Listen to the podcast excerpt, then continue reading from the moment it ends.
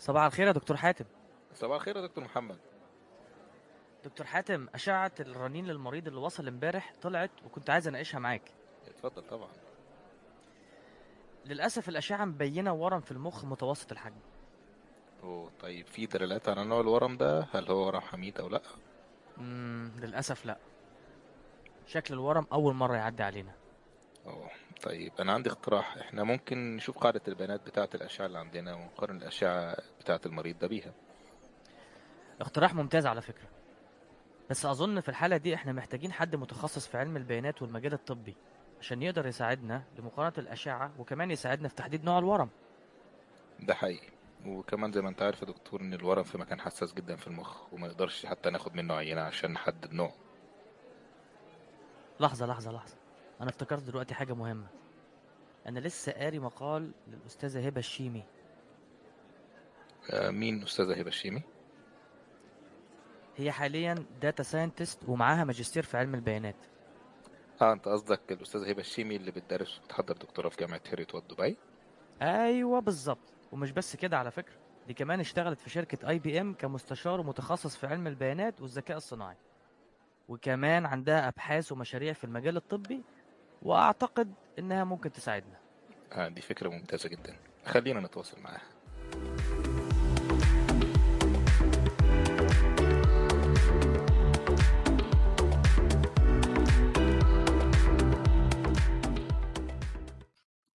أهلا وسهلا بكل اللي بيسمعونا في حلقة جديدة من data science بالعربي.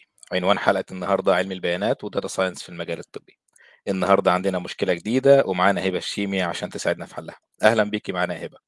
أهلا بيك يا حاتم وشكرا لك على الاستضافة. أهلا يا محمد. آه، هبة آه، قبل ما ندخل في مو- في موضوع حل المشكلة النهارده كنا عايزين نعرف منك آه، شوية عن تاريخ علم البيانات في المجال الطبي. طبعا يعني باختصار آه، مش بكل التفاصيل أكيد آه، مثلا في آخر عشر سنين إزاي المجال آه، إزاي ال data science اتطورت في المجال الطبي؟ الحقيقة إن مجال علم البيانات واستخدامه في المجال الطبي مش شيء جديد كما هو في مجالات تانية كتير والأبحاث فيه موجودة منذ عقود. لكن حصل بعض التطورات آه، في خلال العقد الأخير والسنين الأخيرة اللي خلت استخدام مجال علم البيانات والذكاء الاصطناعي شيء ممكن آه، وواعد في الفترة اللي إحنا فيها دلوقتي.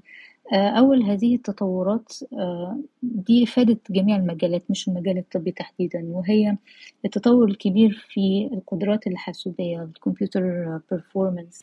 بقى عندنا كمبيوترات بتقدر تعمل عمليات حسابية معقدة جدا أكتر بكتير من الأول في وقت أقصر بكتير من قبل كده.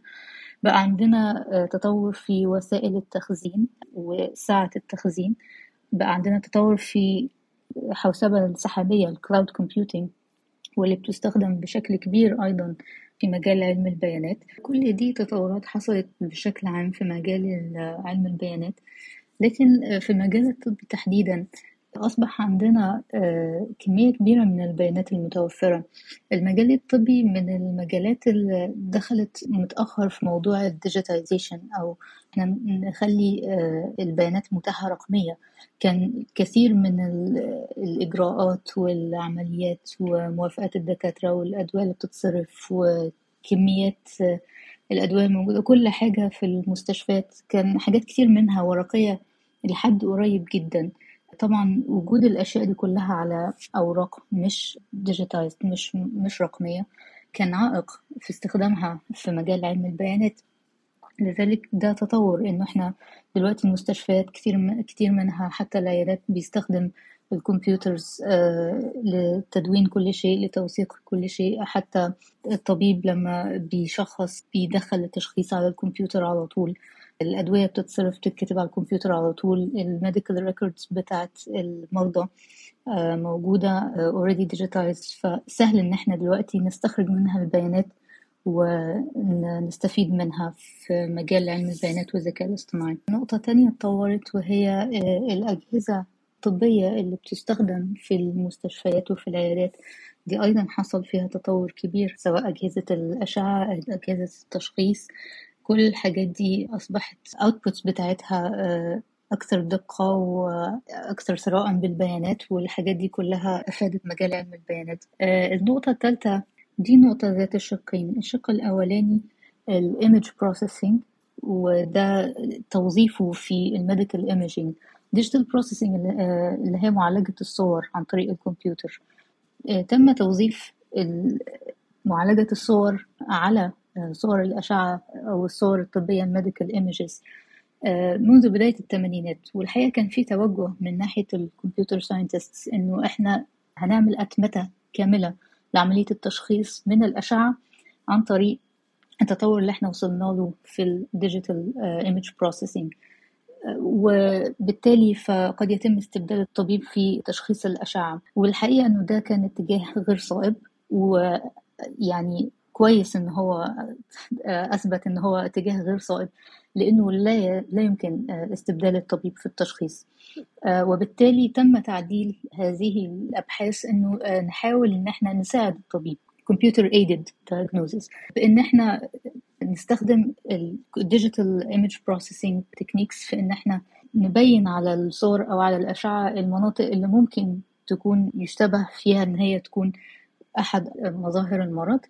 والطبيب هو اللي ياخد القرار النهائي في الآخر. فالشق الأولاني إنه تطور ال techniques بتاعت ال digital imaging processing وال machine learning techniques وال deep learning techniques التعلم العميق بيؤدي حاليا لدقة عالية جدا للتشخيص من الأشعة قد تفوق في بعض الأحيان البشر. فده الشق الأولاني من التطور.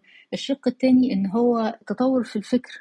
الأطباء ومديري المنظومة الصحية إن هم لما لقيوا إنه لن يتم استبدال الطبيب بشكل كامل لقيوا إنه لأ إحنا ممكن نوظف علم البيانات و machine learning وال deep learning في إنه يساعد الأطباء في إن هم يشخصوا بشكل أسرع بشكل أكثر ثقة ممكن وبشكل يقلل التباين بين خبرات الدكاترة وقد يساعد الأطباء أيضا تلافي بعض الأخطاء الناتجة عن فترات العمل الطويلة التي قد ينتج عنها الإجهاد.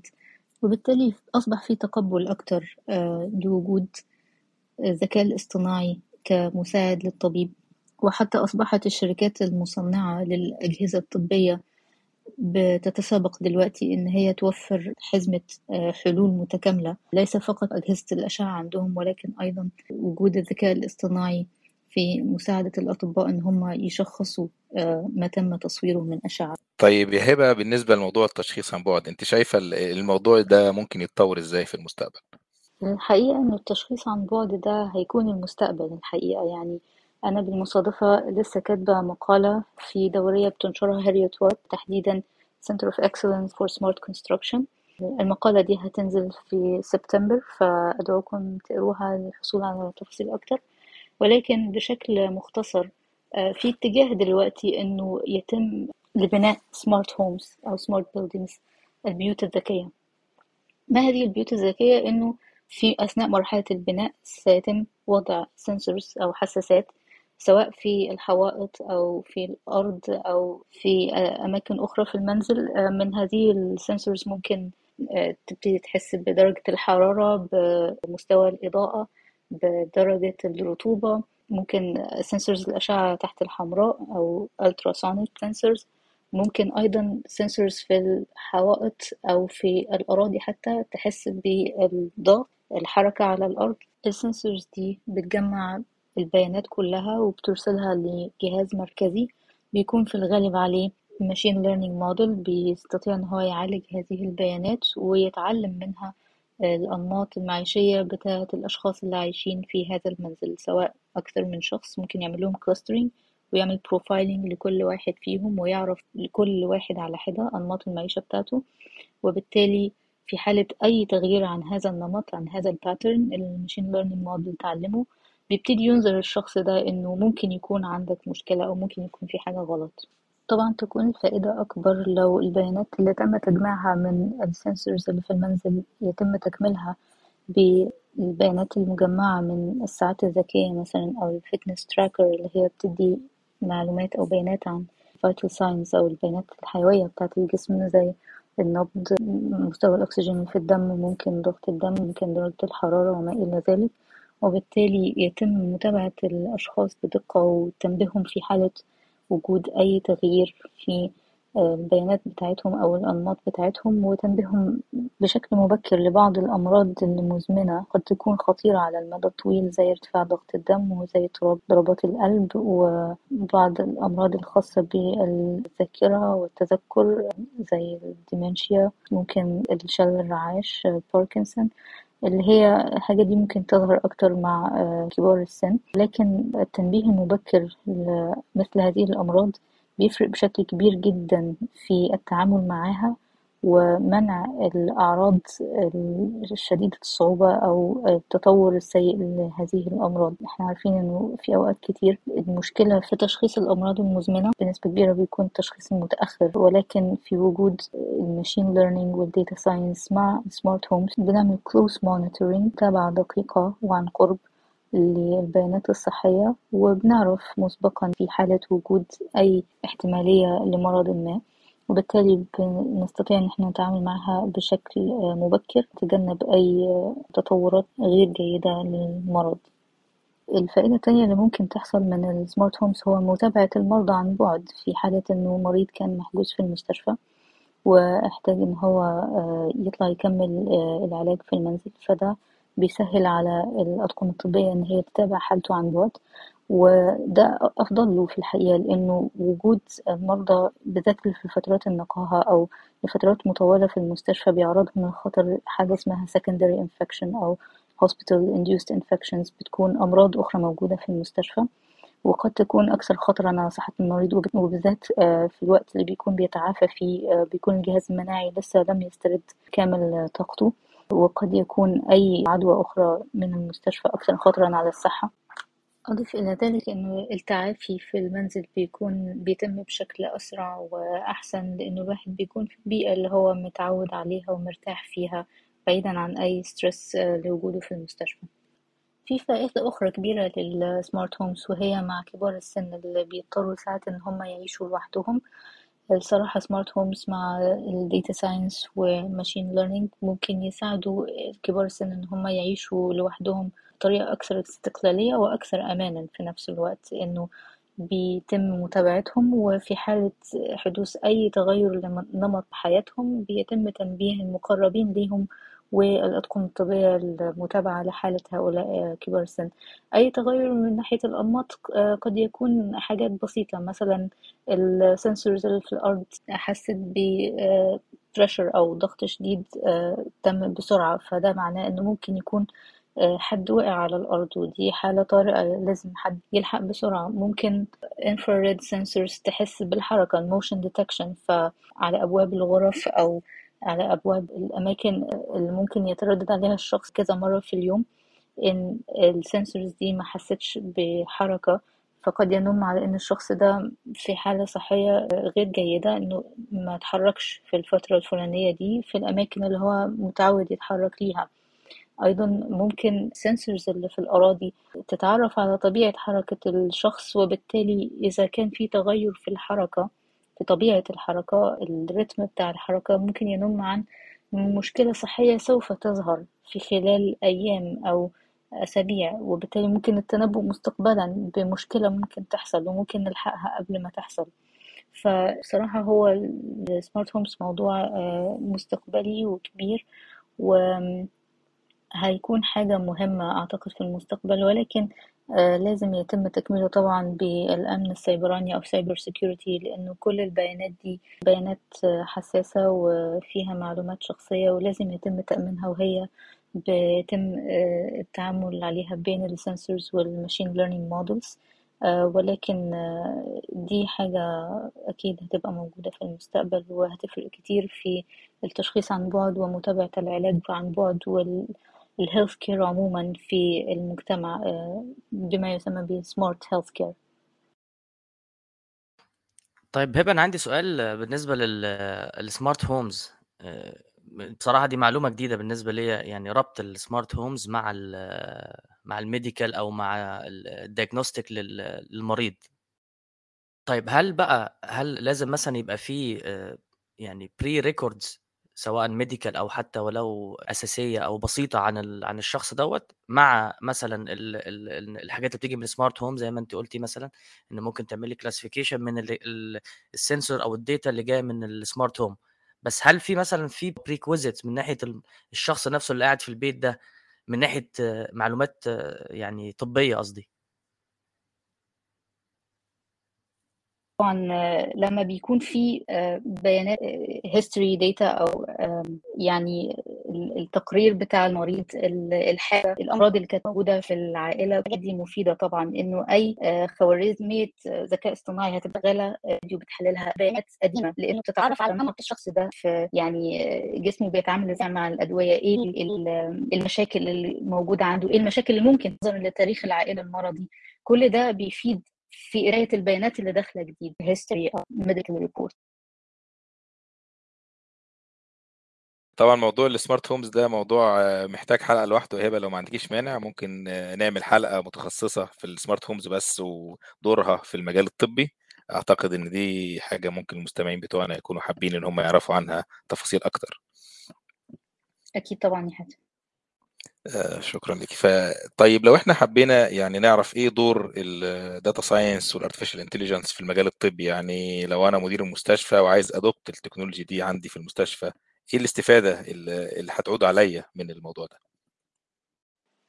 الحقيقة سؤال جميل يا حاتم وهو في فرص كتير إنه مجال علم البيانات يخدم المجال الطبي ليس فقط في المستشفيات وفي العيادات ولكن المنظومة الطبية كاملة. من ناحية التشخيص من ناحية اكتشاف الأمراض بسرعة أكتر اكتشاف الأدوية الجديدة طرق تصنيع الأدوية. أنا ممكن أغطي بعض النقاط سريعا ولكن لن تكون كل الفرص اللي ممكن علم البيانات يخدم فيها المجال الطبي ولكن هي بعض النقاط السريعة. أول نقطة ممكن أتكلم فيها اللي هي ال personalized medicine أو precision medicine. وهي العلاج الدقيق أو شخصنة العلاج. هنا بيتم ضبط العلاج ليناسب فرد معين أو مجموعة صغيرة جدا من الأفراد. طبعا كلنا عارفين أو يمكن مرينا بتجارب إن إحنا ناخد دواء ولكنه غير فعال معانا إحنا وقد يكون فعال مع شخص آخر أو كان بالنسبة لنا في أعراض جانبية بتضايقنا منه أو إحنا ما استحملناهاش. أو في بعض الأحيان بالنسبة للأمراض المعقدة أكتر أو في حالات كبار السن ممكن الأعراض الجانبية لما بننظر لها بنظرة ال benefit risk ratio بتبقى غير مبررة. يعني أعراض الجانبية بتاعة الدواء ممكن تكون مؤذية أكتر من التحسن المرجو منه. وبالتالي ال precision medicine بيتم وضع خطة العلاج بحيث إن هي تبقى مناسبة لشخص معين فقط. وده عن طريق إن إحنا بنجمع من ال medical record بتاعه أشياء كتير جدا عن تاريخه هو المرضي عن جينات الشخص ده عن البيئة اللي هو عايش فيها نوعيات الأكل اللي ممكن ياكلها أي أدوية تانية بياخدها تاريخ العائلة المرضي معدل الحرق أو الأيض السن بتاع الشخص نوع الشخص ذكر أو أنثى أشياء كتير جدا بيتم تجميعها واستخدامها في إن إحنا نختار العلاج المناسب لهذا الشخص تحديدا اللي هو يوفر له أفضل وأسرع تحسن بأقل أعراض جانبية ممكنة. وده هيكون مستقبل في العلاج. النقطة التانية اللي ممكن نتكلم فيها إنه حاليا في توجه إنه يصبح الطبيب الأولي يكون رقمي ال primary doctor اللي أي حد ممكن يلجأ له في حالة إن هو بيحس إنه تعبان. في أغلب الأحيان بنتوجه لطبيب بي هو اللي بياخد مننا الأعراض وإحنا حاسين بإيه وينصحنا بعد كده سواء بإجراء بعض التحاليل أو التوجه لتخصص معين من الأطباء. في بلاد كتير الحصول على هذا الموعد مع الطبيب الأولي بيكون صعب وبياخد أسابيع ما كانش شهور.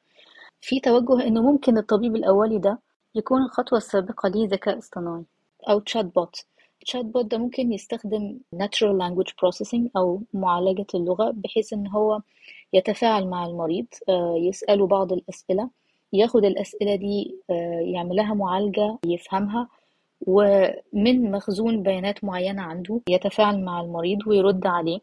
ولو كانت الحاجة اللي بيشتكي منها المريض بسيطة أو ممكن التعامل معها بشكل آمن من غير ما المريض يحتاج زيارة لطبيب أو مستشفى فبيتم نصيحته بذلك. إذا كان الموضوع محتاج فعلا إن هو يشوف طبيب حقيقي فممكن الشات بوت يحجز له موعد أو ينصحه إن هو يتوجه لأقرب مستشفى. يمكن إحنا شفنا تطبيق عملي لحاجة زي دي في وقت الجائحة في وقت كوفيد 19 خصوصا في البدايات آه، لما كان أعراض المرض آه، تتشابه كثيرا مع أعراض الإنفلونزا فكان وكنا شايفين آه، فعلا خطر وقلق وأي حد بيحس بأعراض كان ممكن ينتابه الفزع. طبعا لو كل الناس اللي حست بأعراض توجهت للمستشفيات اللي كانت أصلا مليانة ومش قادرة تستوعب أعداد المرضى الموجودة فيها كانت هتصبح كارثة. فبالتالي آه، شفنا بلاد كتير ومنهم الإمارات آه، وظفوا فعلا natural language processing حطوا chatbot بحيث إنه الناس تتصل قبل ما تتوجه على المستشفيات. أي حد حاسس بأعراض كان لازم يتصل برقم معين. آه، أو ممكن حتى من على ال website يتفاعل مع ال chatbot يقول له إيه الأعراض ويعرف من ال chatbot هل هو محتاج يتوجه لمستشفى أو يرى طبيب ولا ممكن التعامل مع الأعراض بتاعته في المنزل بشكل آمن. وده كان استخدام فعال للذكاء الاصطناعي وعلم البيانات في المجال الطبي. النقطة الثالثة اللي ممكن أتكلم عنها هي زي ما اتكلمنا عن ال digital image processing والتطور اللي فيه. مع التطور في ال machine learning techniques ال deep learning techniques تعلم الآلة والتعلم العميق و computer vision كل دي بقينا بنستخدمها في قراءة وتشخيص الأشعة أيا كان نوع الأشعة الأشعة السينية ال X-ray الأشعة الرنين آه، سواء MRI CT scans أو حتى الأشعة التلفزيونية اللي بتستخدم مع المناظير مثلا. فكل الصور الطبية دي ممكن machine learning models و deep learning models تبتدي تتعلم ال patterns اللي فيها وبوجود بيانات مسبقة. بتتعلم إيه ال organs الصحية إيه أجزاء الجسم الصحية وايه الأجزاء اللي ممكن يكون فيها أحد مظاهر المرض. وبالتالي بتستطيع إن هي ببعض التغيرات اللي في ال patterns اللي في الصورة. إن هي تتعرف على مظاهر المرض حتى المظاهر البسيطة جدا اللي هي في بدايات المرض اللي ممكن آه، العين البشرية ممكن تخطئها أو لا تراها يعني بسهولة. فالتشخيص بناء على الأشعة ده فيه شغل كتير جدا دي مش مش حاجة جديدة ولكن هتبقى موجودة في المستقبل بكثرة ودي فيها تقدم. أيضا ممكن التشخيص بناء على بيانات المريض مش لازم تكون أشعة ممكن تكون البيانات ال historical data آه، عنه. لو كان مثلا محجوز في مستشفى و خرج إحنا ممكن بالبيانات القديمة بتاعته نعرف إذا كان في احتمالية للعودة قريبا مثلا ولا لأ. ممكن نتوقع عودة مرض معين ولا لأ بوجود بيانات كافية طبعا. ودي بيساعد فيها أكيد زي ما اتكلمنا قبل كده رقمنة كل معلومات المرضى وكل خطوات العلاج. وبالتالي بيبقى عندنا تنبؤ مستقبلي سواء عن مريض نفسه أو سواء عن الطاقة الاستيعابية للمستشفى. هل ممكن بعض المرضى يحتاجوا العودة للمستشفى وشغل أسرة فبالتالي بيبقى عندنا تنبؤ مستقبلي بعدد الأسرة اللي إحنا محتاجينها مثلا في العناية المركزة أو في الأقسام الأخرى بناء على ال historical data اللي إحنا مجمعينها عن كل مريض والتنبؤ المستقبلي لحالته وده ممكن يساعد كتير في إدارة إمكانيات المستشفى بشكل فعال أكتر وتوفير خدمة أحسن لكل المرضى. النقطة الأخيرة اللي ممكن أتكلم فيها هي لا تخص المستشفيات في حد ذاتها ولكن هي في صناعة الدواء نفسه اكتشاف الأدوية ودي صناعة كبرى وبيصرف عليها مليارات الدولارات. وللأسف آه، موضوع معقد ومش كل الأدوية اللي بيتم تطويرها في خلال السنوات أو عشرات السنوات حتى بتوصل إن هي تظهر للنور لأنه ممكن تفشل التجارب في الآخر الدواء آه، لا يتم إنتاجه. وبالتالي ممكن الذكاء الاصطناعي وعلم البيانات يساعدنا عن طريق شقين. الشق الأولاني ممكن شركات الأدوية نفسها تستخدم معالجة اللغة Natural Language Processing في إن هي يبقى عندها مخزون من الأبحاث ومخزون من المحاولات ال clinical trials اللي هم عملوها قبل كده أو بعض الشركات الأخرى إذا عرفوا يوصلوا لهذه المعلومات. كانت آه، أجرتها قبل كده على بعض المواد الفعالة وما النتائج وما الأعراض الجانبية وكل ذلك. كل البيانات دي صعب إن هي تبقى مخزنة في آه، أدمغة البشر يعني صعب شخص واحد يبقى عارف كل هذه المعلومات. ولكن عن طريق الذكاء الاصطناعي واستخدام آه، قدرة الكمبيوتر على حفظ كل هذه البيانات ومعالجتها مرة واحدة فممكن إن إحنا نستخلص منها طرق جديدة لاختيار المواد الفعالة أو الابتعاد عن الطرق التي لن تكون مجدية مثلا.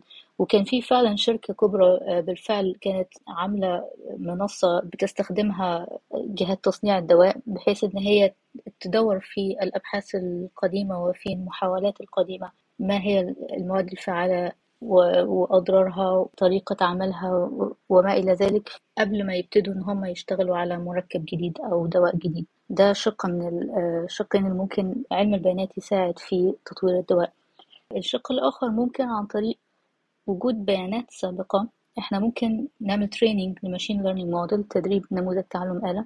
إن هو يتوقع التفاعلات بين مادة فعالة وموقع الترابط على الخلايا. هو الأدوية بتتكون من مواد فعالة والمادة الفعالة دي في الآخر chemicals. ال chemicals دي بتدخل الجسم بي الدواء بيبتدي يشتغل بإنه المادة الفعالة اللي في ال active ingredient as a chemical بتتوجه لأماكن معينة جوه الجسم قد تكون آه، مستقبلات على خلايا receptors أو قد تكون إنزيمات بشكل عام ب targets جوه الجسم فيما يعرف ب drug target interaction. ودي خطوة مهمة جدا في معرفة كيف يعمل دواء معين وهل في فائدة مرجوة منه ولا لأ. وبالتالي ممكن ال deep learning وال machine learning يساعدونا في إن إحنا نتنبأ prediction of drug target interactions آه، من غير ما نجري تجارب قبل ما نعمل أي تجارب على الدواء. وده بيساعدنا في إن إحنا نطور الدواء بشكل أسرع وبشكل أقل تكلفة. وأيضا ممكن ال machine learning يساعدنا في إن إحنا كمان نت- نتوقع drug drug interactions إنه ممكن أدوية في وجودها مع بعض جوه الجسم قد آه، تؤدي إلى تعارض ودواء يوقف مفعول دواء تاني أو قد تؤدي إلى تقوية يعني دواء يقوي مفعول دواء تاني. ودي حاجة برضو مش كويسة يعني إذا كان في دواء هيقوي مفعول دواء تاني فالدواء التاني معناه إن هو محتاج إن إحنا نقلل الجرعة بتاعته. فال drug drug interactions دي ما بتتعرفش بسهولة بتوصل مرحلة التجارب السريرية ممكن عشان تتشاف. لكن machine learning models ممكن تعرف تتنبأ بحاجة زي كده في مراحل مبكرة جدا وتخلينا نتجنب مشاكل آه، الأدوية. فبالتالي ال machine learning وعلم البيانات هيكون مهم جدا في المستقبل في مرحلة تطوير الأدوية. طيب يعني إحنا النهارده هيبقى عرفنا أعتقد معلومة جديدة. على الأقل بالنسبة لينا ليا أنا وحاتم على الأقل إنه ال medical أو ال AI في ال medical مش بس imaging process يعني انت قلتي ان ال NLP وكمان قلتي موضوع الدواء أعتقد ده ممكن يكون classification أو أو prediction مظبوط يا محمد. هي فعلا في الغالب بتبقى classification models وبس بالنسبة لل data اللي بتحتاجها فدي برضو بيبقى فيها يعني ممكن machine learning models تانية أساسا يعني ال data اللي بنستخدمها لل drug target interaction مثلا ممكن تبقى محتاجة تقرأ protein sequences لل لل receptors اللي على الخلايا اللي بتبقى proteins أصلا. ممكن تحتاج إن هي تقرأ chemical structures بتاعة الأدوية. فممكن تبقى محتاجة تقراها من text فبنحتاج حاجة زي chemical entity recognition إن هي بتقرأ المركبات الكيميائية من text مثلا وتحولها ل identifier آه، اسم علمي. ممكن أيضا نحتاج chemical structure recognition حتى إنه آه، ال models تشوف شكل مركب كيميائي إنه يشوف صورته ويحوله للاسم العلمي. فمجال ال deep learning تحديدا مجال واعد للاستخدام في تطوير الأدوية وفي أبحاث كتيرة شغالة في الموضوع ده. طيب طب أنا قريت قريب حاجة كده في في موضوع ال medical. أعتقد إنه ده من النوع الأول بس أنا عايز أتأكد منك يعني. اللي هو بيسموه ال personalized أو شخصنة ال- التشخيص نفسه. يعني التشخيص بيبقى أو أعتقد الدواء بناء طبعا على ال- الموديل اللي بي اللي, بي اللي بيعمل prediction أو classification أعتقد يعني بيعمل حاجة اسمها personalized للشخص نفسه. يعني كأن كل شخص ليه علاج آه، لوحده. ده حقيقي فعلا يا محمد. هو فعلا آه، الاتجاه ده ابتدى. وأنا شايفة إن ده اللي هيكون طبيعي جدا في المستقبل إن كل واحد فينا هيبقى ليه علاج أو خطة علاج مختلفة عن الآخر. كلنا هنروح بأعراض قد تكون متشابهة للطبيب لكن كل واحد فينا هيبقى ليه خطة علاج مختلفة بناء على زي ما قلنا قبل كده آه، البيانات الحيوية بتاعتنا والتاريخ المرضي بتاعنا وبتاع العائلة وقد يكون أيضا الجينات. وأشياء تانية كتير. أنا بس في نقطة نسيت أذكرها وأنا بتكلم في الموضوع ده من شوية إنه ده هيقلل الكثير من الهدر في الأدوية لأنه ممكن لبعض الأمراض وخصوصا الأمراض المزمنة. آه، ممكن الدكتور يجرب دواء ما يشتغلش فيجرب دواء تاني ما يشتغلش فيجرب دواء تالت. وبين تجربة دواء ودواء في بعض الأمراض محتاجين نستنى بالكذا شهر أو عدة أسابيع لحد لما نتيقن فعلا إن الدواء ده مش شغال. أو إنه الأعراض الجانبية دي فعلا آه، غير محتملة لدى المريض. فده هدر في الوقت وفي المصاريف على الأدوية. فبالتالي آه، شخصنة العلاج دي هتكون حاجة آه، مهمة إن هي يتم تطبيقها بشكل موسع في المستقبل. تمام. طيب يا هبة لو انت شغالة على موديل أو شغالة على ألجوريزم معين إيه المشاكل أو التحديات اللي بتقابلك إن أنت تطور النتيجة اللي انت عايزاها. والله حاتم التحديات كتير في آه، مجال علم البيانات لخدمة المجال الطبي. أول التحديات الحقيقة هي تجميع البيانات نفسها لأنه نظرا لطبيعة البيانات إن هي تعتبر بيانات حساسة فيها معلومات شخصية فهي الحصول عليها آه، مش سهل آه، عليها قيود إن هي يتم تجميعها سواء من المستشفيات أو من أماكن أخرى حتى بيانات الأدوية وكده دي تعتبر ملكيات آه، لشركات الأدوية في بعض الأحيان مش سهل إن هي تبقى موجودة بشكل عام وبشكل متاح. فالحصول على هذه البيانات مش سهل. آه، أيضا ممكن يبقى فيه مشكلة إن البيانات موجودة لكن unlabeled يعني ليست معرفة عن طريق مختص. يعني في صورة أشعة معينة أوكي إحنا الأشعة موجودة لكن مش معروف هي هل فيها مرض أو لأ ما هو التشخيص لهذه الأشعة.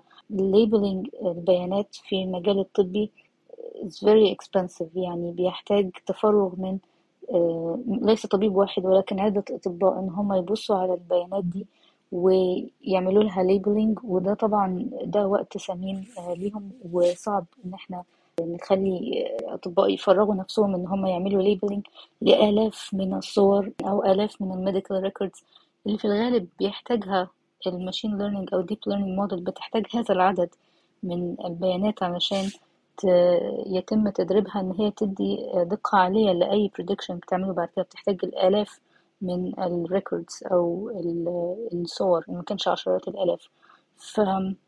فصعب جدا إنك تفرغ أطباء إن هم يعملوا الموضوع ده في كذا مستشفى بقى على كذا data set فده تحدي كبير فعلا آه، البيانات مش موجودة. أيضا البيانات التاريخية القديمة اللي هي كانت موجودة على ورق مش كلها آه، تم آه، رقمنتها إن هي بقت فإحنا ممكن ممكن ما نعرفش نوصل لهذه البيانات.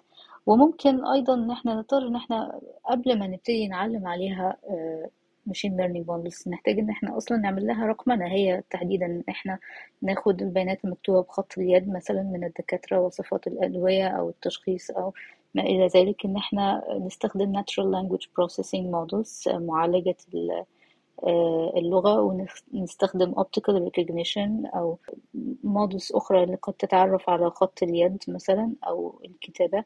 ويتم تحويلها لتكست ومن ثم تخزين هذا التكست عشان يشكل لنا قاعدة بيانات نقدر بعد كده نستخدمها في predictions مستقبلية. من التحديات التانية الكبيرة الحقيقة موجودة بشكل كبير في المجال الطبي بالذات في ال computer vision أو ال models اللي بتشتغل على آه، صور هي انحراف البيانات. أو ال data drift والمشكلة دي باختصار إن إحنا آه، قدرنا نوصل على صعوبة هذه الخطوة قدرنا نوصل لبيانات آه، historical ونقدر ندرب عليها machine learning model. وعندنا موديل وشغال جدا. غالبا البيانات دي بتبقى جاية من مستشفى واحدة أو من جهة واحدة بالكتير جهتين تلاتة. طبعا مش هنقدر آه، نجمع data من كل المستشفيات الموجودة مثلا في مدينة واحدة أو في دولة واحدة أو يعني لا تلون العالم كله يعني. فبتكون من أماكن محدودة وبسيطة وبندرب عليها machine learning model بيوصل لدقة عالية جدا بيشتغل بشكل كويس جدا على أي بيانات جديدة من نفس هذه المستشفيات اللي ادتنا ال data الأصلية اللي إحنا دربنا عليها الموديل.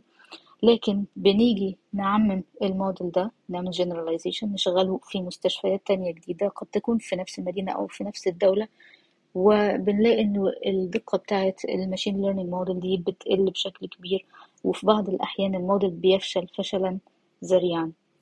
وده بيبقى بسبب ال data drift نوعية البيانات اختلفت نوعية المرضى اختلفت.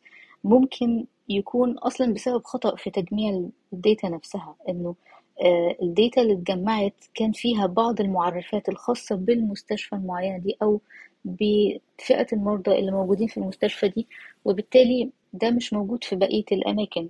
مثال على كده وده منشور في ورقة بحثية إنه في في أمريكا دراسة اتعملت لتدريب machine learning model على التعرف على أحد الأمراض في الجهاز التنفسي عن طريق الأشعة السينية الإكس راي الموديل اتدرب أعتقد على بيانات كان من مستشفيتين أو ثلاثة لا أذكر بالتحديد ولكن كانت دقته عالية جدا كان أكثر من تسعة وتسعين أعتقد فاصلة خمسة أو فاصلة ستة من من عشرة في المية يعني قرب المية في المية تخيل هذه الدقة.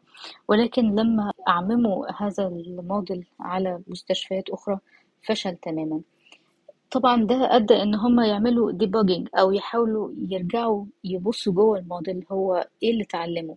واستخدموا ال techniques اللي هي بتشوف ال attention بتاع الموديل يعني أين كان انتباه الموديل على هذه الصورة الأشعة. واكتشفوا إن الموديل كان بيركز في صور الأشعة على زي توكن أو جزء معدني وجدوا إن هو كان موجود أصلا على السترة اللي بيلبسها المرضى في هذه المستشفى لما بيجوا يعملوا الأشعة. فبشكل ما الموديل ربط بين وجود مرض معين في الرئة بهذه العملة المعدنية لأنه تصادف وجود يعني هذا المرض في هذه الصور اللي موجود فيها العملة المعدنية. بالتالي لما تم تعميم الموديل ده على المستشفيات الأخرى اللي السترات بتاعتها ما فيهاش هذه القطعة المعدنية أو قد يكون المرضى مش بيلبسوا سترة أو بيلبسوا حاجة تاني. فبالتالي الموديل ما بقاش عنده الجزء اللي بينتبه ليه علشان يقول إنه هذه الأشعة فيها هذا المرض الفلاني. فكان بي misdiagnose يعني لما بيبقى موجود المرض ما كانش بيلاقي الجزء اللي بيركز عليه. آه وبالتالي آه كان بيشخص خطأ.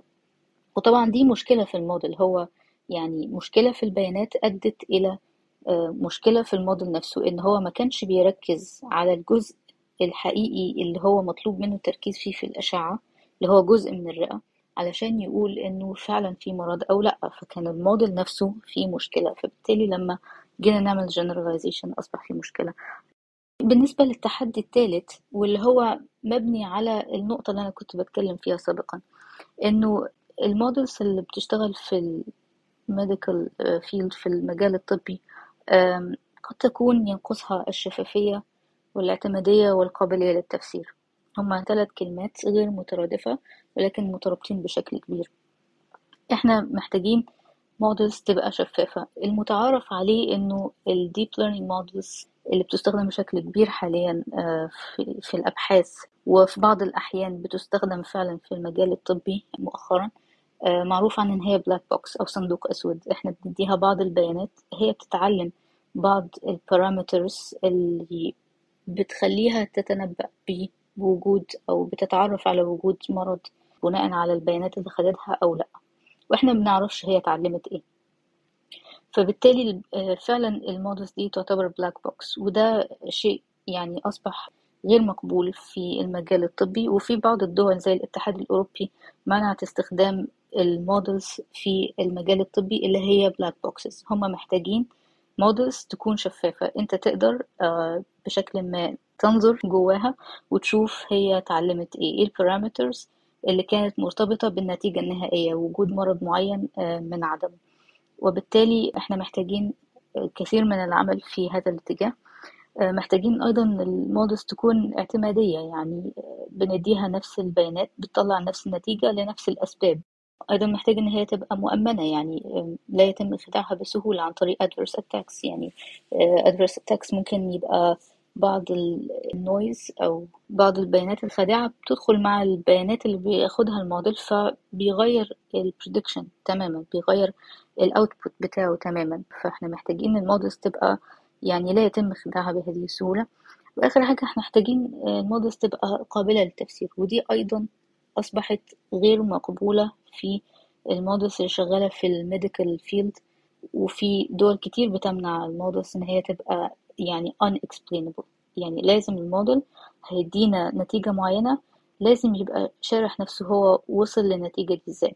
جزء منها إن إحنا نقدر نشوف من جوه الموديل هو اتعلم إيه وجزء منها إن هو تبقى النتيجة بتاعته مفهومة للمستخدم النهائي. يعني إحنا موديل شاف في صورة معينة إنه في ورم ما ممكن يبين مكان الورم مثلا ويبتدي يدي بعض المعلومات عنه إيه نوع المرض ده هل هو خبيث ولا حميد ما حجمه وما إلى ذلك بحيث ان الدكتور لما يجي يقرأ ال outputs أو مخرجات machine learning model يبقى قادر يستوعب إيه اللي حصل وإيه ال output بشكل علمي ويقدر بخبرته هو يعرف إذا كان الموديل ده مطلع outputs حقيقية ولا outputs غير حقيقية ومحتاجين إن إحنا نجنب ال output بتاعه حاليا ونعتمد على التشخيص بتاع الدكتور ونرجع نعلم الموديل إذا كان أخطأ. فأنا شايفة إن دي أكبر تحديات موجودة حاليا واللي هي بتعيق أصلا استخدام ال machine learning models في المجال الطبي وبتخلي الثقة فيها أقل لعدم وجود الشفافية والقابلية للتفسير تحديدا. حاجة حصلت معانا شخصيا بخصوص موضوع ال data structure اللي انت اتكلمتي فيها إن هو الموديل بيبقى designed أو مصمم ل data structure أو data frame معينة. يعني أنا شخصيا كنت بعمل أشعة على الصدر regular check والدكتور قال لي لازم تعيدها لأن كان في صورة في حاجة معدنية ظاهرة في الأشعة مش عارفين دي دي جوه يعني في جسمي ولا بره ولا فلما عدت الأشعة اتضح إن هو فعلا ال chest اللي بيلبسوه لك في غرفة الأشعة كان في دبوس أو في حاجة معدنية عاملة reflection في في الأشعة. فيعني لو دي راحت لل machine learning model أكيد طبعا هيطلع نتائج مش دقيقة خالص يعني. مظبوط يا حاتم مظبوط في في حاجة تانية يعني عايز أسألك عليها في في الموضوع ده طيب الأبحاث اللي عندنا أو الأوراق البحثية زي ما أنت ذكرت إن في أبحاث كتير شغالة في المجال في حاجة جديدة غير اللي أنت ذكرتيها لنا دي ممكن تفيد المجال؟ والله هو حاليا التركيز في الأبحاث في مجال علم البيانات والماشين ليرنينج لخدمة المجال الطبي في تركيز كبير على ال explainable AI القابلية للتفسير و trustworthy AI اللي هي تضم القابلية للتفسير مع أشياء أخرى كالاعتمادية والشفافية.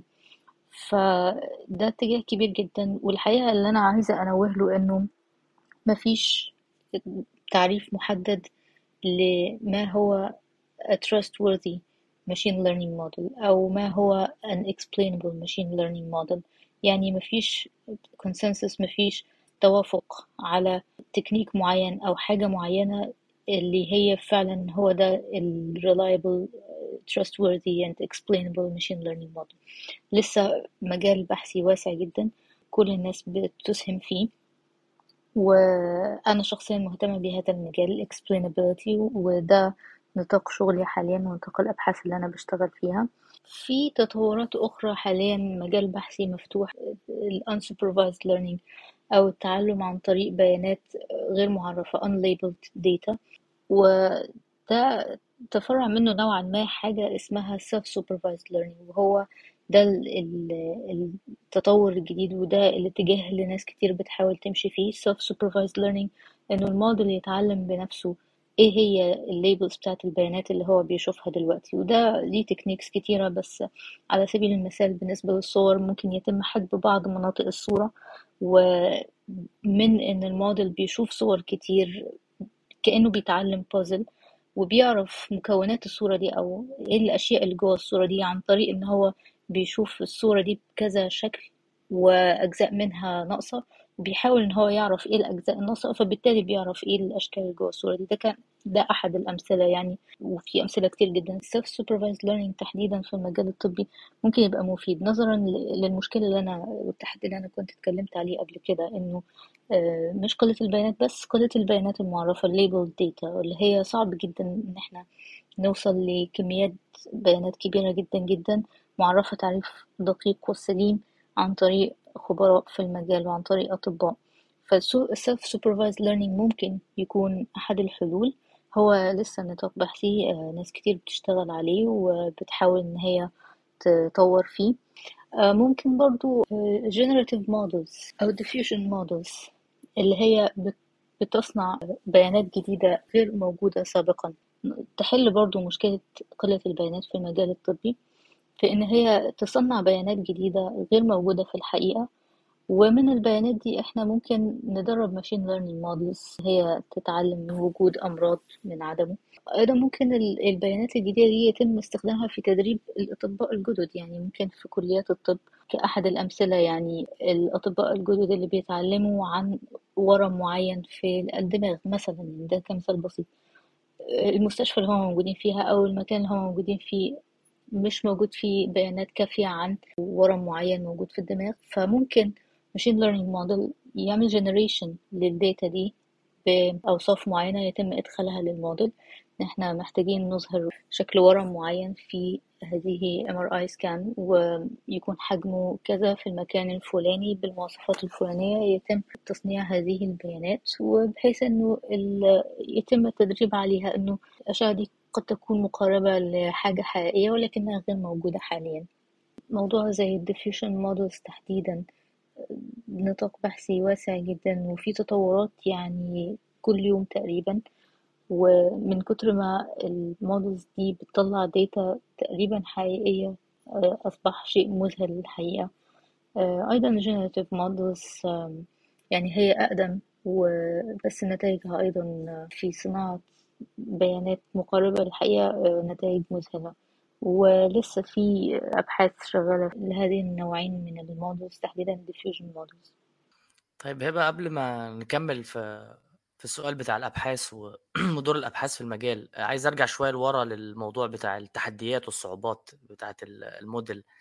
عندي سؤالين السؤال الأول يعني إحنا كان لنا الشرف أنا وحاتم طبعا إن أنت تدرسينا مادة من المواد المهمة يعني في ال machine learning ضمنها ال image processing ولكن على حد علمي أنا طبعا ال deep learning من أصعب أو من مشاكله الرئيسية أو من advantage يعني بتاعته إنه إن تحول الموديل ده تخليه explainable هل ممكن فعلا أو في حاجة حصلت زي كده إنه deep learning model حد قدر إن هو يفسره أو ما يبقاش black box يعني؟ ده سؤال رائع يا محمد. آه، هو في أبحاث بتتعمل من سنين آه، آخر خمس ست سنين تحديدا بيحاولوا يفسروا بيها deep learning models. وفي طرق كتير. هو اللي تم الاتفاق عليه إنه لا يوجد توافق على يعني طريقة محددة لتفسير ال deep learning models ولا لتقييم التفسير اللي بينتج عن موديل معين. فحتى التفسيرات نفسها مش عارفين هل هي صادقة ولا لأ. أحد الطرق إنه ساعات بيبقى فيه زي surrogate model أو يعني موديل مصاحب للموديل الأصلي بيحاول يفسر ال behaviors بتاعته هو اتعلم إيه وليه آه، طلع ال outputs دي.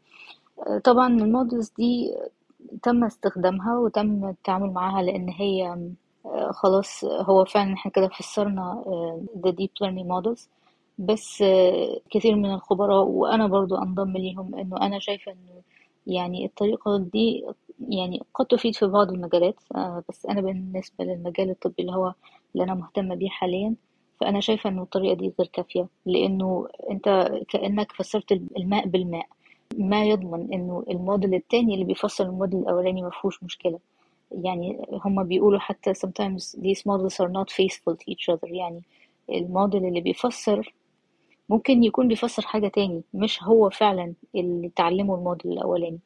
فهو ده أحد الطرق اللي زعموا في وقت من الأوقات إن هي طريقة ناجحة بس أنا أعتقد إن هي لأ تحتاج آه، آه، بعض التفكير أو يمكن ليها بعض المجالات اللي بتستخدم فيها يعني.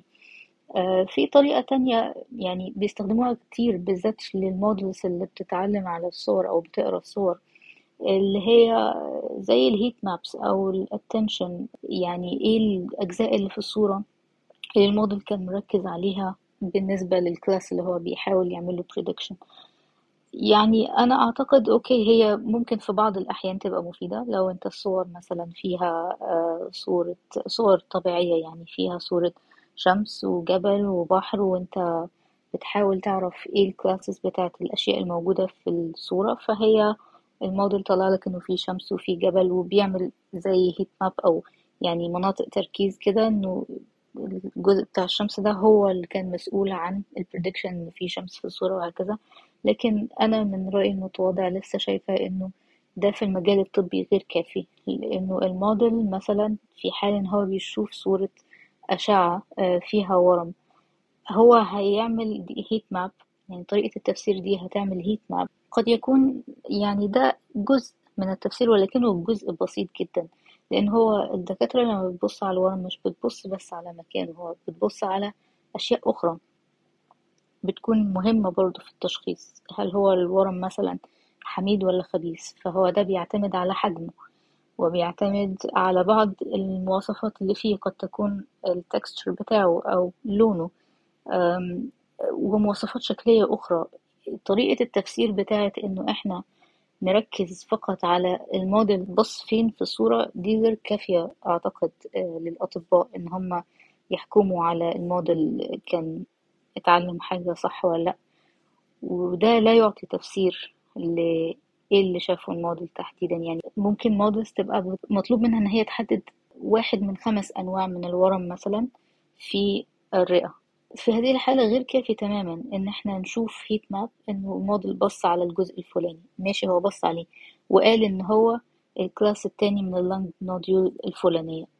إيه علاقة ال class التاني بالجزء اللي بص عليه؟ ما هو ممكن يبقى ال class الأولاني أو ممكن يبقى ال class التالت. يعني كل class من دول ليه مواصفات شكلية الطبيب بيبص عليها في الصورة. فأنا أعتقد برضو إن الطريقة دي غير كافية في المجال الطبي قد تكون زي ما قلت كافية في آه، مجالات أخرى لكن في المجال الطبي آه، غير كافية.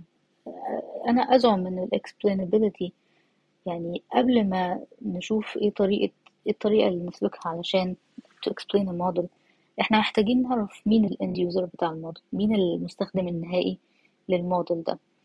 وبالتالي إحنا بناء على ذلك نختار الطريقة اللي بندرب بيها الموديل ونختار الطريقة اللي إحنا عايزين بيها ال explanations في حالة machine learning models في ال medical field المستخدم النهائي هو الطبيب. الطبيب هو اللي بيبقى قاعد على الكمبيوتر بيشوف هو الموديل شخص إيه بالظبط وبيبقى مستني تفسير من الموديل هو ليه شخص. هذه الصورة أو هذه البيانات أو هذا ال record للمريض بهذا التشخيص الفلاني. ف من هذا المنطلق إحنا محتاجين الموديل مثلا إن هو يقول مواصفات كلام طبي علمي بيستخدمه الأطباء آه، بحيث إن هم يفهموه ويقدروا إن هم يصححوا الموديل لو هو غلط. ويقدروا برضو يوفروا للمريض المعلومات واللي هي حاجة مطلوبة مثلا في الاتحاد الأوروبي right to explain. إنه المريض محتاج يعرف هو ليه اتشخص بالتشخيص الفلاني. ف يعني لازم الطبيب يعرف يعني غير كافي إنه الطبيب آه، يشوف output من موديل بيقول له إنه التشخيص إنه في الورم الفلاني وبس كده. هو محتاج يعرف ليه كان في هذا التشخيص من هذه الصورة علشان ينقل التفسير ده للمريض أيضا ويبقى هو مقتنع بيه مبدئيا. فبالتالي إحنا محتاجين models تكون قابلة إن هي تفهم بشكل أعمق اللي هي بتشوفه في الصور أو اللي هي بتقراه في آه، التكست. فأنا شايفة إن هو لسه المجال مفتوح لسه مفيش آه، يعني حل نهائي. كان في محاولات كتير ليها استخدامات متعددة ومختلفة ولكن يظل بعض المجالات آه، محتاجة يعني more to explain. طيب أنا برضو رجعت تاني عندي سؤالين يعني مش سؤال واحد بس هما سؤالين شوية مش technical يعني هنحاول احاول إن هما ما يكونوش يعني technical قوي عشان برضو اللي بيسمعنا ما يتوهش مننا يعني. ذكرت أنتِ من شوية برضه في التحديات والصعوبات الdata drifting والbias ف أ يعني طبعًا أكيد ال الbias موضوع الbias ده أكيد من التحديات الكبيرة في أي في أي مجال بشكل عام في الmachine learning. بس السؤال هنا بقى آآ إيه الفرق ما بين الbias وما بين ال الdata drift أو shift؟ ده سؤال مهم جدا يا محمد الفرق بين ال bias and data and data drift ال bias بيحصل وقت تجميع ال data نفسها يعني إحنا لما بنجمع ال data وندرب ال model ال data نفسها مبتبقاش معبرة عن كل الفئات اللي مطلوب تقسيمها بشكل عادل فبالتالي بيطلع الموديل يعني في نفس ال bias اللي موجود في ال data دي. أحد الأمثلة مثلا إنه واحدة من الشركات الكبرى كانت مشغلة machine learning model بيساعد ال recruiters في إن هما يشوفوا ال CVs اللي ممكن تتقبل للعمل. بعد سنتين من استخدام هذا الموديل وجدوا إن هو عنده تحيز ضد النساء. فلما عملوا debugging لقيوا إنه ال data اللي كانوا مدربين عليها الموديل أصلا كان فيها نسبة الرجال اللي حصلوا على وظيفة فعلا كانوا من الرجال ونسبة النساء اللي تم رفضهم كان نسبة عالية. فالموديل لما اتدرب على ال data اللي هي أصلا biased يعني it amplified المشكلة يعني زود المشكلة وحطها تاني في أرض الواقع بشكل متعمد يعني. فإحنا لازم نبقى واخدين بالنا وإحنا بندرب ال machine learning models لازم نبقى واخدين بالنا من ال data هل كل الفئات اللي موجودة في ال data اللي إحنا محتاجين إن إحنا نقسمها أو نمثلها يعني موجودة بشكل عادل ومتوازن ومتكافئ ولا لأ؟ ال data drift دي حاجة تاني ودي بتحصل بعد ما الموديل يتم تدريبه ويتعمله deployment حتى بعدها ممكن بكذا شهر أو بكذا سنة يعني. ودي بتحصل نتيجة التغير في ال distribution بتاعة البيانات الجديدة. يعني كأحد الأمثلة ال machine learning model متدرب على بنك إن هو بيقرر مين بيقرض لمين وفي بيانات عن العملاء و معروف مين اللي ممكن ياخد القرض وبناء على ال features اللي متمرن عليها الموديل الأشخاص بال بال distribution ده من ال features بياخدوا القرض والناس اللي بال distribution الفلاني ما بياخدوش القرض. ممكن مثلا إحنا حاليا شايفين في تغيرات في المعيشة في inflation في consumer spending بيتغير في interest rates بتتغير. فممكن مثلا ال distribution بتاع ال features اتغيرت حصل لها shift. والموديل دلوقتي على ال data الجديدة ال predictions بتاعته ما بقتش accurate زي الأول الدقة بتاعتها بتقل والperformance بتاعه دلوقتي بيبقى deteriorating بيبتدي يتدهور. فإحنا يعني من الأخطاء الكبرى إن إحنا نمرن machine learning model وإحنا نسيبه وننساه بالشهور وبالسنين. لازم أي machine learning model that's already deployed شغال على أرض الواقع لازم يبقى في حد بيتابعه بشكل مستمر. وأول ما يشوف تدهور في ال performance بتاعه وفي الدقة بتاعته. نبتدي نوقف الموديل ده ونشوف البيانات الجديدة اللي هو بيتمرن عليها. لو في أي مشكلة بسبب البيانات فإحنا بناخد جزء من البيانات الجديدة مع البيانات القديمة ونمرن عليها الموديل من أول وجديد نعمل له retraining ونرجع ننزله ونعمل له deployment تاني. وده شيء متعارف عليه في الشركات الكبيرة إنه بيحصل retraining بشكل مستمر لكل ال models اللي شغالة deployed. وموضوع ال data drift عموما موضوع كبير وفيه تفاصيل كتير وأنواع كتير من ال data drift قد لا يتسع المجال لذكرها دلوقتي ولكن قلنا ده بشكل سريع ومختصر يعني. آه، تعقيبا على موضوع ال bias ده هبة كان في documentary من معهد MIT بيتكلم عن موضوع ال bias إن هم اكتشفوا إن هم كانوا عاملين برضو algorithm معين وكان في تحيز لذوي البشرة البيضاء عن البشرة السمراء اكتشفوه بعد كده لما ابتدوا يطبقوا الموديل برضو في hiring process فموضوع ال bias موضوع يعني محتاج more details بس يعني هنبقى نتكلم فيه أكيد في حلقة تانية. بالمناسبة يعني ال documentary اللي حاتم بيتكلم عليه عشان اللي سمعنا برضو عنده الفضول إن هو يتفرج عليه موجود على نتفليكس لحد اللحظة اللي إحنا فيها يعني. تقريبا ساعة ساعة ونص بس جميل بصراحة يستاهل يعني.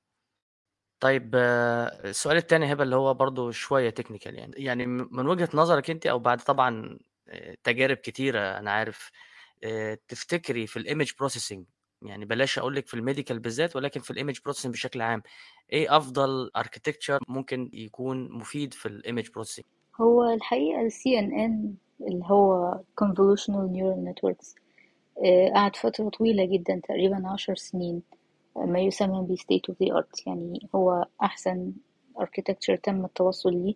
وكان في تعديلات عديدة يعني كل سنة أو سنتين تقريبا كان بيطلع architecture جديد مبني على CNN أكثر دقة من اللي قبليه والresults بتاعته عالية الدقة. ولكن مؤخرا يعني هذا البساط انسحب من تحت ال CNN وراح ل architecture جديد اسمه transformers أو مبني على transformers ال transformers أصلا بنائها للتعامل مع النصوص ولكن تم التعديل عليها من سنتين تقريبا بحيث إن هي تقدر تقرأ الصور كمان حاجة اسمها visual transformers. وحاليا هي state of the art وهي اللي بتدي أعلى دقة ويعني this is the hype right now يعني كله رايح دلوقتي ناحية ال transformer سواء في ال text أو في ال vision. في حاجة in between حصلت هي ما خدتش الشهرة الكبيرة بتاعتها حاجة اسمها capsule networks ودي أنا بشتغل عليها حاليا لأني شايفة فيها بعض ال value من ناحية ال explainability هي ال capsule networks تعديل على convolutional neural networks ولكن بتحاول إن هي تفهم الصور آه، بحيث إن هي تعكس طريقة ال image آه، rendering يعني آه، في ال computer graphics الكمبيوتر بياخد معلومات عن objects معينة عن أشياء معينة مكانها حجمها طول العرض اللون ال texture الزاوية للتصوير وكل ذلك بياخد المعلومات دي ككود وبعد كده يظهرها على شاشة الكمبيوتر. ال capsule network بتاخد صورة من الشاشة تحاول تفكك الأشياء اللي جواها عن طريق فهم كل ال parameters بتاعتها يعني اللون الحجم الطول العرض الزاوية التصوير ال texture وما إلى ذلك. ده برضو architecture تاني هو ما خدش حقه على ما أعتقد لكن هو موجود. يعني أنا رأيي إن هو كل كل خمس لعشر سنين ممكن يبقى في architecture جديد وهايب جديدة الكل بينسق وراها. ولكن أعتقد إنه the best architecture will be defined by the problem you're working on. يعني أنت هتحدد إيه أحسن architecture على حسب المشكلة التطبيق اللي أنت شغال عليه حاليا. من الجيد إن أنت تبقى بتتابع إيه التطورات تبقى ملم باللي بيحصل عارف تطبيقاتها إيه عارف إيه اللي ممكن توصله عارف ال use cases بتاعتها وتحطها في ال toolbox بتاعتك وعلى حسب ال application اللي انت شغال عليه أو المشكلة اللي انت شغال عليها تختار what's the best tool. طيب أنا عندي سؤال بصراحة أنا شخصيا يعني عايز أعرف إجابته منك. أه، هل ممكن علم البيانات يمنع إن أنا يجي لي مرض ما؟ يعني بدراسه ال historical data بتاعتي وبتاعت العيلة مثلا أه، يقول لي إن أنت ممكن يجي لك مرض ما لا قدر الله لو أنت عملت 1 2 3 فلو ما عملتهمش ده يقلل احتمالية إن يجي لك المرض ده ولا still ده يعني حاجة فيها research بيتعمل؟ أنا الحقيقة شايفة إنه بنسبة كبيرة في وجود البيانات المظبوطة الدقيقة الكافية آه، أيوة ممكن إنه الواحد آه، يقدر يمنع بعض الأمراض من إن هي تحصل أو لو هو عنده قابلية من ناحية الجينات إن هو هيجيله المرض ده هيجيله لا قدر الله فإن هو يتحرك مبكرا بحيث إن هو يقدر يتعامل معاه to manage the symptoms إنه ما تتطورش للأسوأ يبقى manageable والواحد يعيش حياته بشكل شبه طبيعي جدا في وجود المرض. فأنا شايفة لأ في وجود البيانات الكافية ده شيء يعني ممكن يحصل يعني بنسبة كبيرة جدا. لكن المشكلة يا حاتم إن إحنا البيانات بتاعتنا أصلا مش موجودة في مكان واحد. يعني ما افتكرش إنه حد فينا ال medical record بتاعه موجود في مستشفى واحدة في بلد واحدة من ساعة ما اتولد. إحنا للأسف بنتحرك كتير آه، من مستشفى للتانية من عيادة للتانية من تخصص للتاني في أماكن مختلفة من بلد للتانية وكل جزء من البيانات الصحية بتاعتنا موجود في حتة it's fragmented مش موجودة كلها في مكان واحد وده challenge كبير جدا. عشان كده أنا شايفة إنه يعني الإجابة الحقيقية بتاعت السؤال إنه لأ ما ينفعش لأن إحنا البيانات مش موجودة مش لأنه ال techniques مش موجودة لأنه البيانات الكافية مش موجودة. يعني هي من خبرتي البسيطة في المجال يعني عارف إن فصيلة الدم بيفرق كتير في العلاج يعني زي ما أنت قلتي إن في أدوية وأدوية ما بتمشيش مع أشخاص تانيين. آه، يعني حاجة بسيطة أنا عارفها إن فعلا موضوع نوع فصيلة الدم بيفرق كتير كمان في موضوع الاستجابة للأدوية. طيب بما إن أنت قلتي موضوع ال- ال data أو ال historical data بتاعت الشخص هل تنصحي مثلا أي حد حابب إنه يعني ياخد باله من صحته مثلا إنه يرجع شوية ويشوف ال medical records بتاعته ويحاول آه، يخزنها أو يجمعها أو يحطها في مكان ما بحيث إن هو لو حب يستخدمها بعد كده في المستقبل. أكيد طبعا أنا بنصح بحاجة زي كده يعني من الأفضل إن كل واحد فينا البيانات الصحية بتاعته تبقى معاه. دي حاجة مهمة بالنسبة لنا بشكل عام وفي ال... في الزمن اللي إحنا عايشين فيه ده بشكل خاص آه، نظرا لتطور التكنولوجيا. فإحنا ممكن فعلا البيانات تبقى مفيدة في المستقبل سواء لينا أو للأجيال اللي جاية يعني. فأنا بنصح إن كل حد عنده الإمكانية إن هو ياخد نسخة من البيانات الصحية بتاعته من أي عيادة أو مستشفى بيتعامل معاها يعني to keep records ويجمعهم وبحيث إن هو تفيده في في أي زيارة مستقبلية ليه لأي جهة صحية وأيضا إن هو في حال تطور يعني ت- اتعمل machine learning model يقدر to predict what kind of diseases يعني إيه الأمراض اللي ممكن الشخص يتعرض ليها عن طريق المعلومات السابقة بتاعته من منذ الولادة أو تخيل جيل أولادنا يعني إنه يقدر يت- يتوقع هما ممكن يصابوا بإيه عن طريق مش معلوماتهم هما بس معلومات عن أهلهم. ففي هذه الحالة البيانات تبقى موجودة ويقدروا يعملوا منها أقصى استفادة. ف يعني البيانات الشخصية بتاعتنا المفروض يعني المفروض تبقى نسخة منها على الأقل معانا. آه، يعني برضو كمثال تطبيقي على كده كان أنجلينا جولي آه، كانت عملت حاجة زي اللي إحنا بنتكلم عليه ده بال historical data واكتشفت إن هي عندها قابلية إن عندها breast cancer فعملت خطوة استباقية للموضوع ده in advance عشان تلحق الموضوع. فأعتقد إن في يعني الموضوع فيه promising أو موضوع واعد إن إحنا نقدر نستخدم البيانات دي آه، عشان تمنع أمراض ممكن تحصل لنا في المستقبل.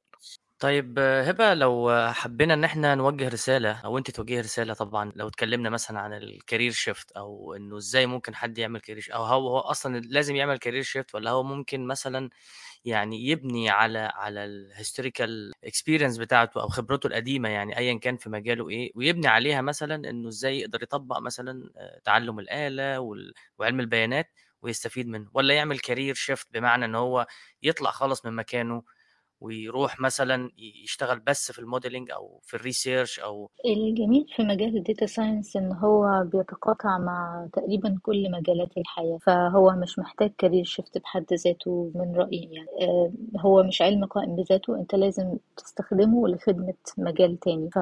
ومحتاج الخبرة بتاعت المجال الآخر اللي هتطبق عليه ال data science أو ال machine learning فأنا شايفة إن هو علم مكمل وأعتقد إن هو يكون حاجة أساسية انه أي حد في أي مجال آه، لازم يبقى عنده ولو معرفة بسيطة بال data science أو إزاي ممكن يستخدم ال data في إنه يعمل أتمتة أو حتى يحسن من آه، العمليات الموجودة في الشغل يعني.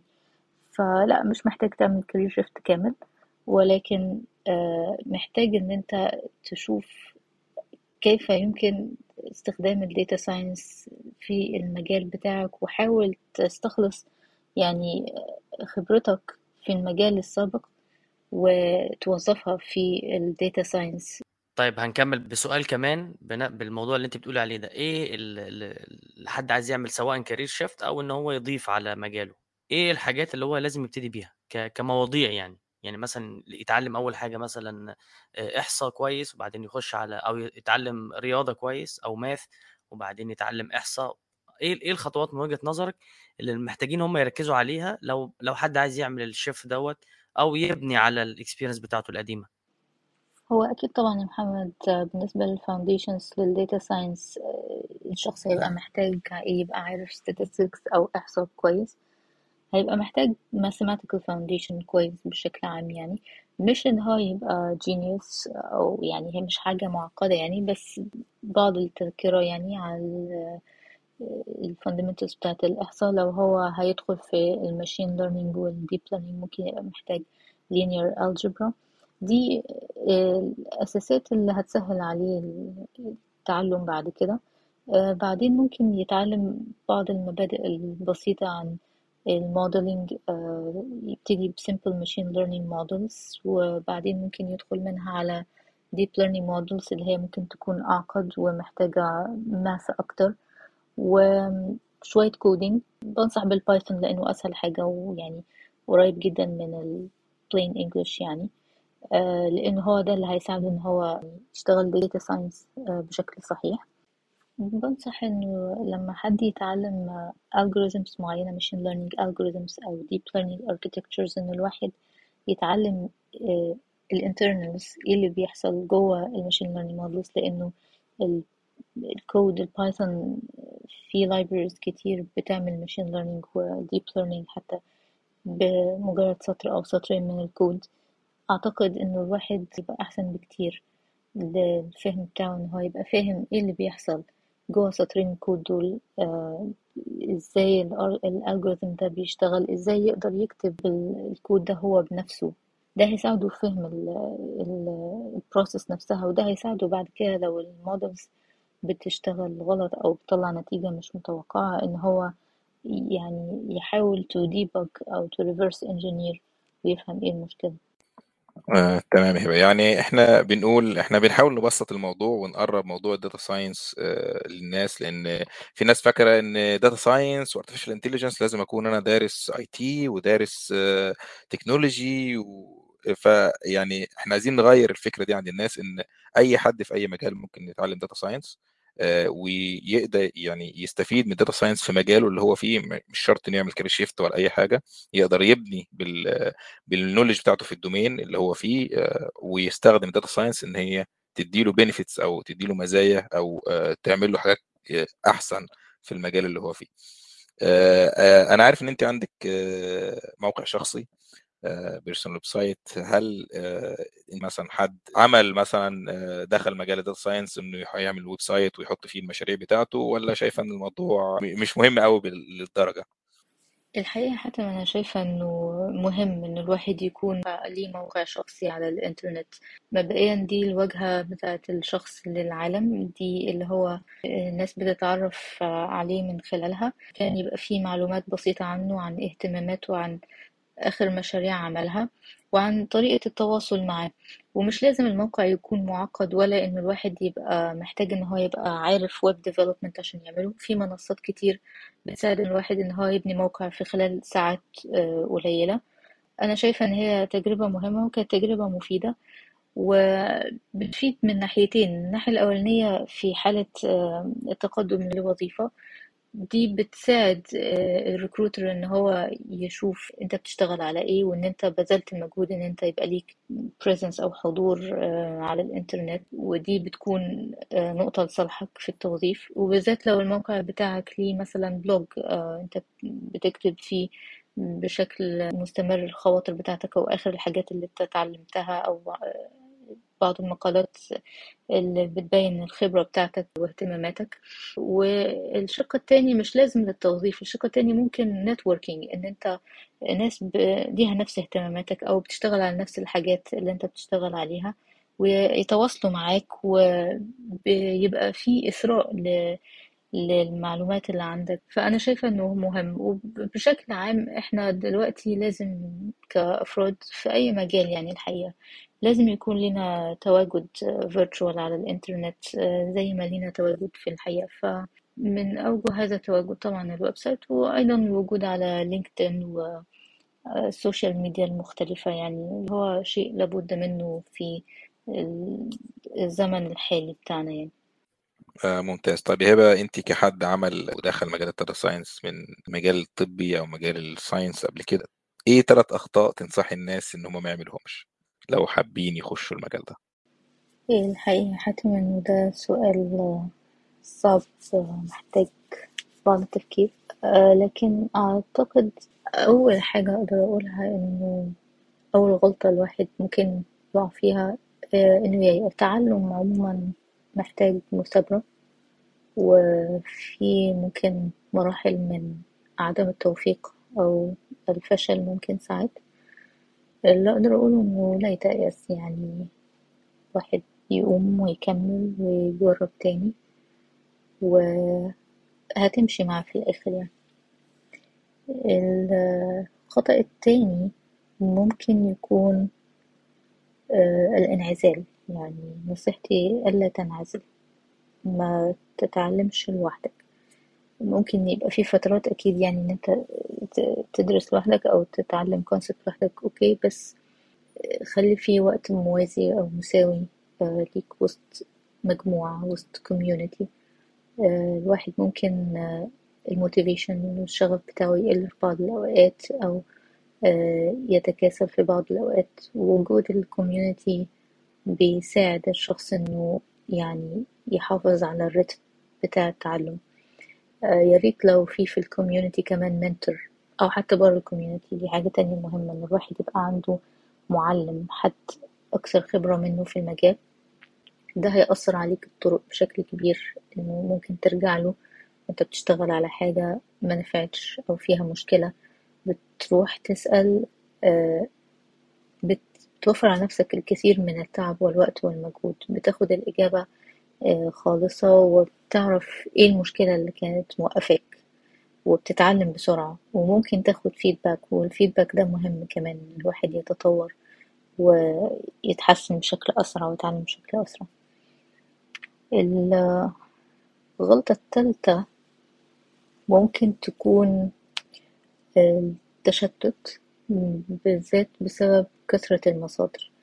يعني ال data science من أحد المجالات اللي المصادر بتاعتها مفيش أكتر منها على الإنترنت. كمية كورسات كتيرة جدا و certificates كتيرة جدا والواحد ممكن يدخل من واحد ويطلع في واحد لواحد تاني. وهو في الآخر من ناحية التقدم على أرض الواقع أو تحصيل حاجة جديدة الحقيقة مفيش. فأنا رأيي إن أنت خد منها ما يكفيك فقط لتعلم لهدف معين. ابتدي بالكورس بكورس واحد آه، يكون تحس إن هو شامل نوعا ما من أحد الجامعات الكبرى مثلا واللي عليه ريفيوز كتيرة وكذا كوهورت اتخرجوا قبلك وبيشكروا فيه. ده ممكن يكون مكان كويس تبتدي منه. وابتدي طبق و... وانت بتطبق هتواجه مشاكل تانية. و... وانت ماشي اتعلم لكن لا تنجرف ورا الكورسات اللي ممكن في الآخر ما تبقاش يعني بتبقى بتاخد كورسات لكن على أرض الواقع مفيش أي تطور حقيقي بيحصل ومفيش مثلا ما ما ما حصلتش على شغل أو ما عملتش ما خلصتش مشروع كامل. ممكن أضيف نقطة رابعة هي مش غلطة ولكن هي نصيحة إنه المجال بيتطور بسرعة. فخلي عندك آه، ناس بتتابعهم سواء على تويتر أو على ميديوم أو personal blogs أو آه، أي مكان هما بيكتبوا فيه أو بينشروا فيه أو حتى على اليوتيوب يعني. في channels فيها ناس بتتكلم عن آخر الأخبار وآخر التطورات في المجال. خليك متابع لأنه المجال بيتطور بسرعة رهيبة جدا. كل خمس ست شهور تقريبا في حاجات جديدة جدا بتغطي على أي حاجة كانت قبلها. فالمتابعة حاجة مهمة. ممكن ميبقاش في وقت إن أنت تجرب كل حاجة بتنزل جديد بس تبقى ملم بيها على الأقل وتاخد بصة سريعة عليها علشان آه، ده هيبقى مهم ليك وأنت بتدور على شغل أو وأنت بتشتغل. ودي أعتقد أهم آه، نصايح يعني ممكن أديها لأي حد بيحاول يتعلم data science دي فعلا آه، معلومة مهمة لأن انتشار ال- المصادر الكتير على الإنترنت ممكن فعلا يسبب تشتت لأي حد داخل المجال فيعني اختار واحد و stick to يعني التزم بيه وهو ده يبقى المرجع أو ال reference بتاعك. كنت عايز أقول لك يعني إن إحنا من. من الحاجات اللي إحنا فعلا عانينا منها أصلا المو... الموضوع اللي قالت عليه هبة ده. بالظبط إن أنت بالظبط. بتفتح بتفتح أول حاجة بتخش اي step A بعدين تلاقي نفسك إنه في حد بيتكلم عن step A.1 فقبل ما تكلم قبل ما تكمل انت step A بتروح رايح على step A.1 وبعدين point 2 وهكذا. ولكن انت في الآخر ما فيش حاجة عندك آه، يعني يمكن أقول مثلا ممكن تبتدي بمشكلة الأفضل يمكن ده اللي هيبقى قصدها قصدها عليه. تبتدي بمشكلة وتروح تدور على ال ال ما يكفيك بقى ده عشان تحل المشكلة دي. وحاول تحل المشكلة وبعدين ممكن تخش المشكلة تانية وتروح بقى ل 8.2 وبي وسي ودي مظبوط أنا أتفق معاك تماما يا محمد في في الموضوع دوت. لأن إحنا فعلا في البداية عانينا إحنا الاثنين من موضوع الكورسات الكتير وتفتح ده وتفتح ده. فيعني إن أنت تبتدي بالمشكلة فعلا زي ما قالت هبة ده أعتقد إن هو يعني step تخش المجال. وده هيخلي عندك فضول إن أنت تكمل كمان. في نهاية الحلقة هبة أنا بشكرك جدا. فأي حد بيسمعنا حابب يعمل يسمع حاجة عن اللي إحنا اتكلمنا فيه النهارده أو نعمل حلقة عن موضوع معين في اللي اتكلمنا فيه النهارده يقول لنا رأيه. لينكات الحلقة لينكات المصادر LinkedIn بتاع هبة وال personal website هيكونوا في صندوق الوصف. أه بشكركم جدا يا حاتم ويا محمد. اتشرفت جدا بلقائكم النهارده وكانت فرصة سعيدة اتكلمنا في حاجات كتير ممتعة. واتمنى أتمنى لكم التوفيق. وأنا يعني متابعة يعني بيج فان للبودكاست بتاعكم ده مهم في مجالنا ومهم إن إحنا نتكلم بالعربي. استنونا في الحلقة الجاية. كان معاكم محمد حاتم ومحمد عبد السلام.